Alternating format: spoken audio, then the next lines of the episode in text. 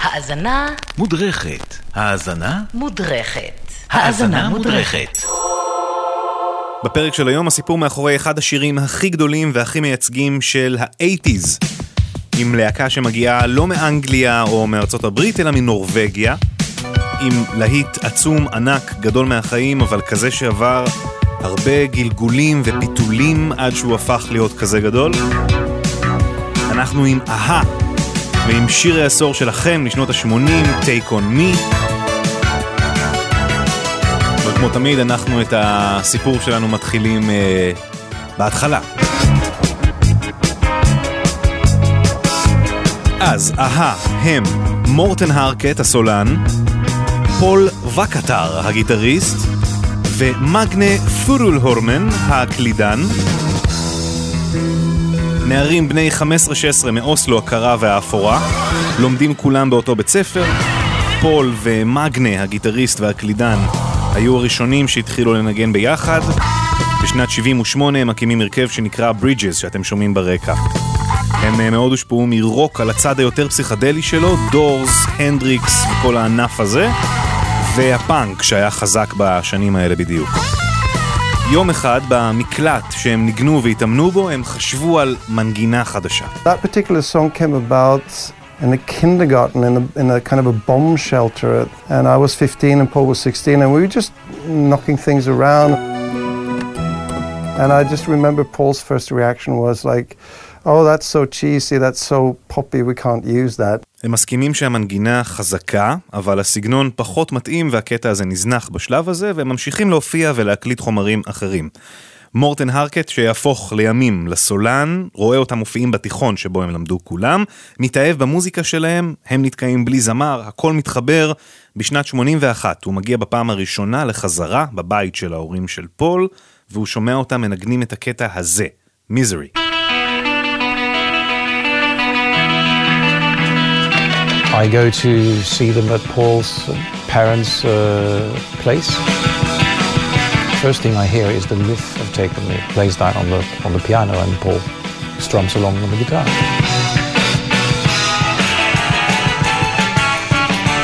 And instantly I, I know that this is this is it. This is the key to the world. הם עוד לא בני 18 בזמן הזה, אבל בעזרתו של הזמר החדש, הם מבינים שהמנגינה שיש להם ביד חזקה מספיק כדי לכבוש את העולם. הכמה צלילים האלה הם המפתח לתהילה.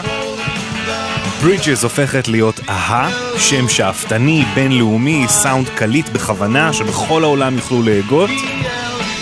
הם מנסים לפתח את השיר, אבל כמו בפעם הראשונה, אז במרתף, משהו לא מסתדר. הריף אמנם חזק ותופס את האוזן, אבל מין דורש מהעיבוד ללכת למקומות מתוקים וקיצ'יים שהם הרגישו לא נוח איתם. כמו פרסומת אמריקאית, הם אה, חשבו. You know, we used to call it the juicy fruit song because it reminded us of these advertisements of uh, the good life for Coca-Cola with like American kids with sunshine in their hair, looking like they're the happiest people on the planet. Get your skis shined up, grab a stick of juicy fruit. The taste is gonna move And we ya. thought, that's not us. You know, we're like dark Norwegian uh, troubled souls. You know, we can't do that. And I knew that it wasn't there, you know, as we were toying with it, playing with it, trying little th- bits and pieces, and then leaving it. And we left it many, many times. We just put it aside. החיפוש הזה אחרי הסאונד הנכון לשיר יהפוך להיות הרבה יותר ארוך ומייגע ממה שהם יכלו לדמיין. ובדקות הקרובות אנחנו נצלול אל התהליך הזה ונשמע את כל הגרסאות השונות שיצאו ל-Take on Me עד שהוא הפך להיות מה שהוא. שמענו קודם את מיזרי, uh, שהוא ההקלטה הראשונה עוד מימי ברידג'ס. בשנת 82 הם כבר אהה עם מורטן מאחורי המיקרופון, ומקליטים שיר חדש שבעצם שומר על אותו הריף, המילים חדשות, חלקים בלחן שונים, אבל הריף הוא אותו ריף. זה נקרא lesson 1.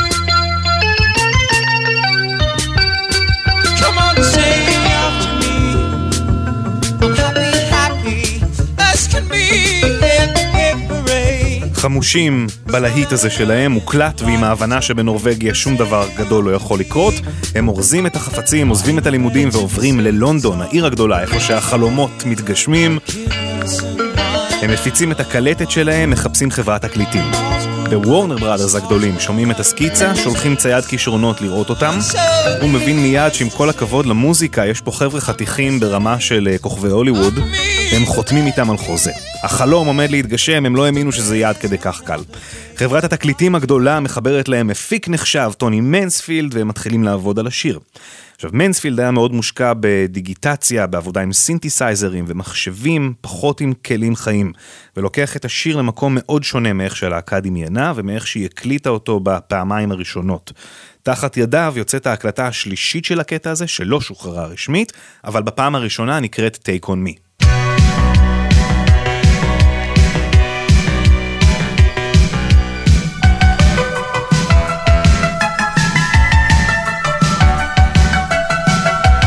אהה, לא משתגעים על הגרסה הזו.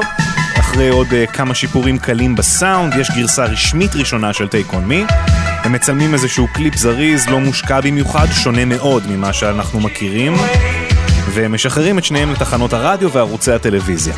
אז יש חברת תקליטים, יש מפיק חשוב, יש גרסה סופית ואפילו קליפ, והכי חשוב, יש את המנגינה שהם הרי כבר יודעים מגיל 15 שהולכת לכבוש את העולם.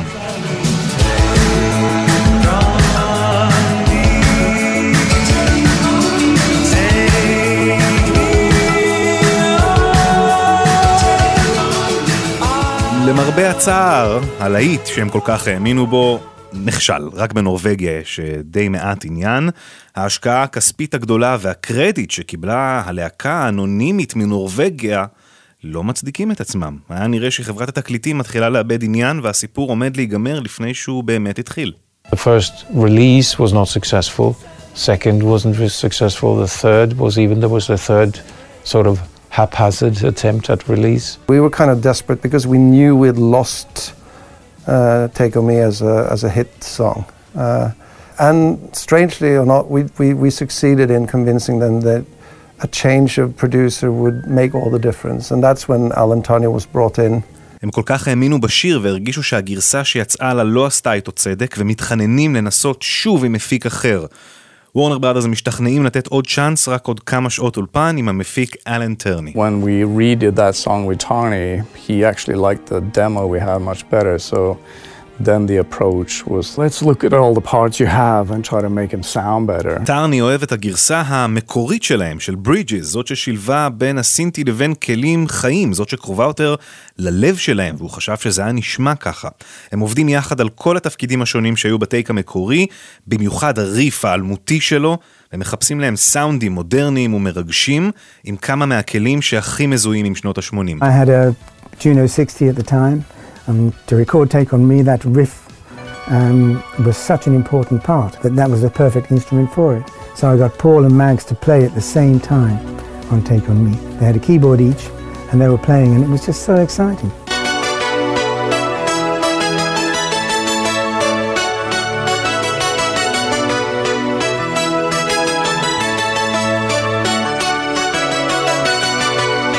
הריף האיקוני, מוקלט, מנוגן על שתי מקלדות איקוניות לא פחות uh, במקביל, מגנה מנגן על הרולנד ג'ונו 60, פול במקביל את אותו קטע בדיוק על הימאהה DX7, ואז הם משלבים את הביט ממכונת התופים המפורסמת, הלין דראם, משלבים את כל זה עם כלים חיים, גיטרות אקוסטיות, עוד שכבות של סינתסייזרים, וככה נוצרת הגרסה שאנחנו מכירים היום. כמובן, התוספת האחרונה שהייתה חסרה היא הביצוע הבלתי נשכח של מורטן.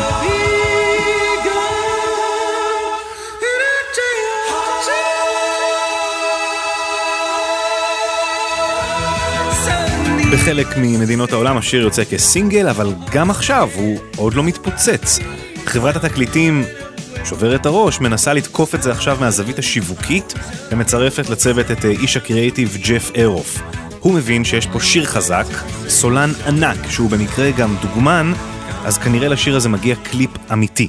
The idea behind sometimes a successful video was to do something visually that will get enough airplay that it makes the song an earworm just by the fact that it is ubiquitous.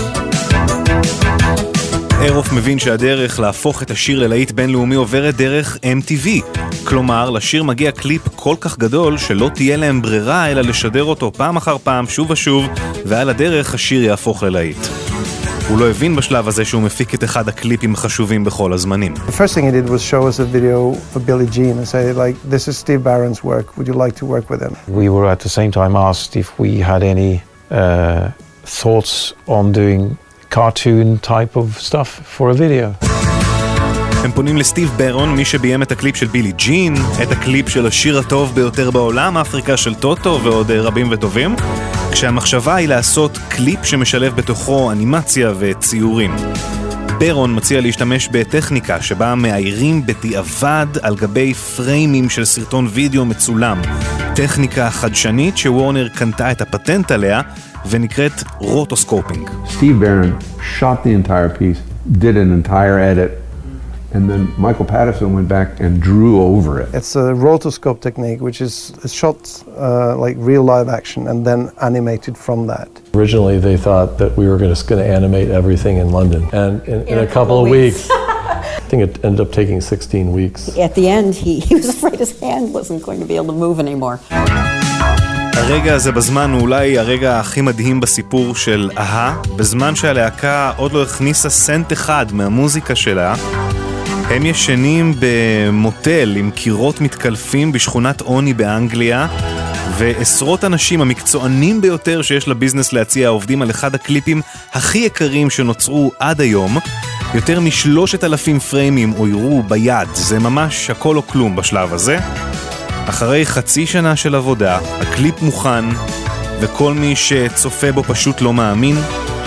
בסוף 85, כשנה אחרי הקליפ הקודם וארבע שנים מאז הגרסה הראשונה של השיר, הקליפ של Take On Me יוצא לערוצי הטלוויזיה. It wouldn't have these insane amount of plays on radio worldwide if the song didn't work, if the song didn't have it fully.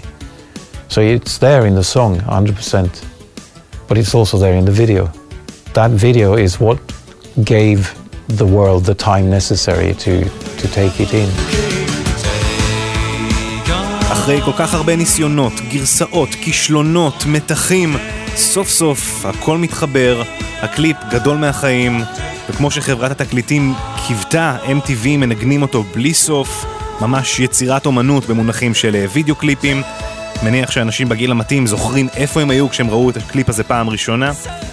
אז עם הקליפ הנכון, השיר סוף סוף מגיע להמונים, והמנגינה ההיא שהם כתבו כשהם היו בני 15, הופכת אותם מלהקה אנונימית להרכב במקום הראשון בבילבורד, מקום שני באנגליה, ובכלל, בראש המצעדים בכל אירופה, בהולנד, אוסטריה, גרמניה, איטליה. תוכניות אירוח, סיבובי הופעות, הכל קורה להם, השלישייה האנונימית הזאת מנורבגיה הופכים לכוכבים בינלאומיים וככל שעוברות השנים והעשורים, a-ha והשיר הזה בכלל הפכו שם נרדף לאייטיז. בפסקולים, בקולנוע, בסדרות, ב memes באינטרנט, בטיק טוק, המעמד של השיר רק הולך ומתחזק. בשנת 2020 הוא עבר את המיליארד צפיות ביוטיוב, והוא היום הקליפ הכי נצפה ביוטיוב לשיר משנות ה-80.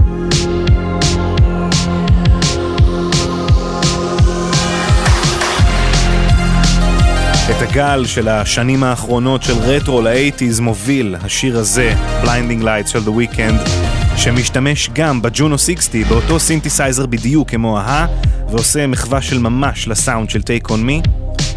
בשנת 2019, כשמאזיני גלגלצ הצביעו מחדש לשיר העשור של שנות ה-80, הם החליפו את פינק פלויד ו-Another Brick in the Wall ובחרו מתוך 500 שירים את השיר הזה בתור הגדול מכולם, Take On Me, ולכאורה הדיח את הרוק מהפסגה, שיר שהוא פצצת פופ. אבל אני טוען דווקא שזה לא שיר קיצ'י מוחלט, והוא דווקא עושה crossover מעולה בין שני הסגנונות. דווקא זה שחברי אהה לא הצליחו להתמסר עד הסוף באמת לקיץ', שמר בשיר הזה להבה, מנוע ואנרגיה של רוק. והשילוב בין השניים האלה הם שמאפשרים לו להמשיך לגדול גם כמעט 40 שנה אחרי שיצא.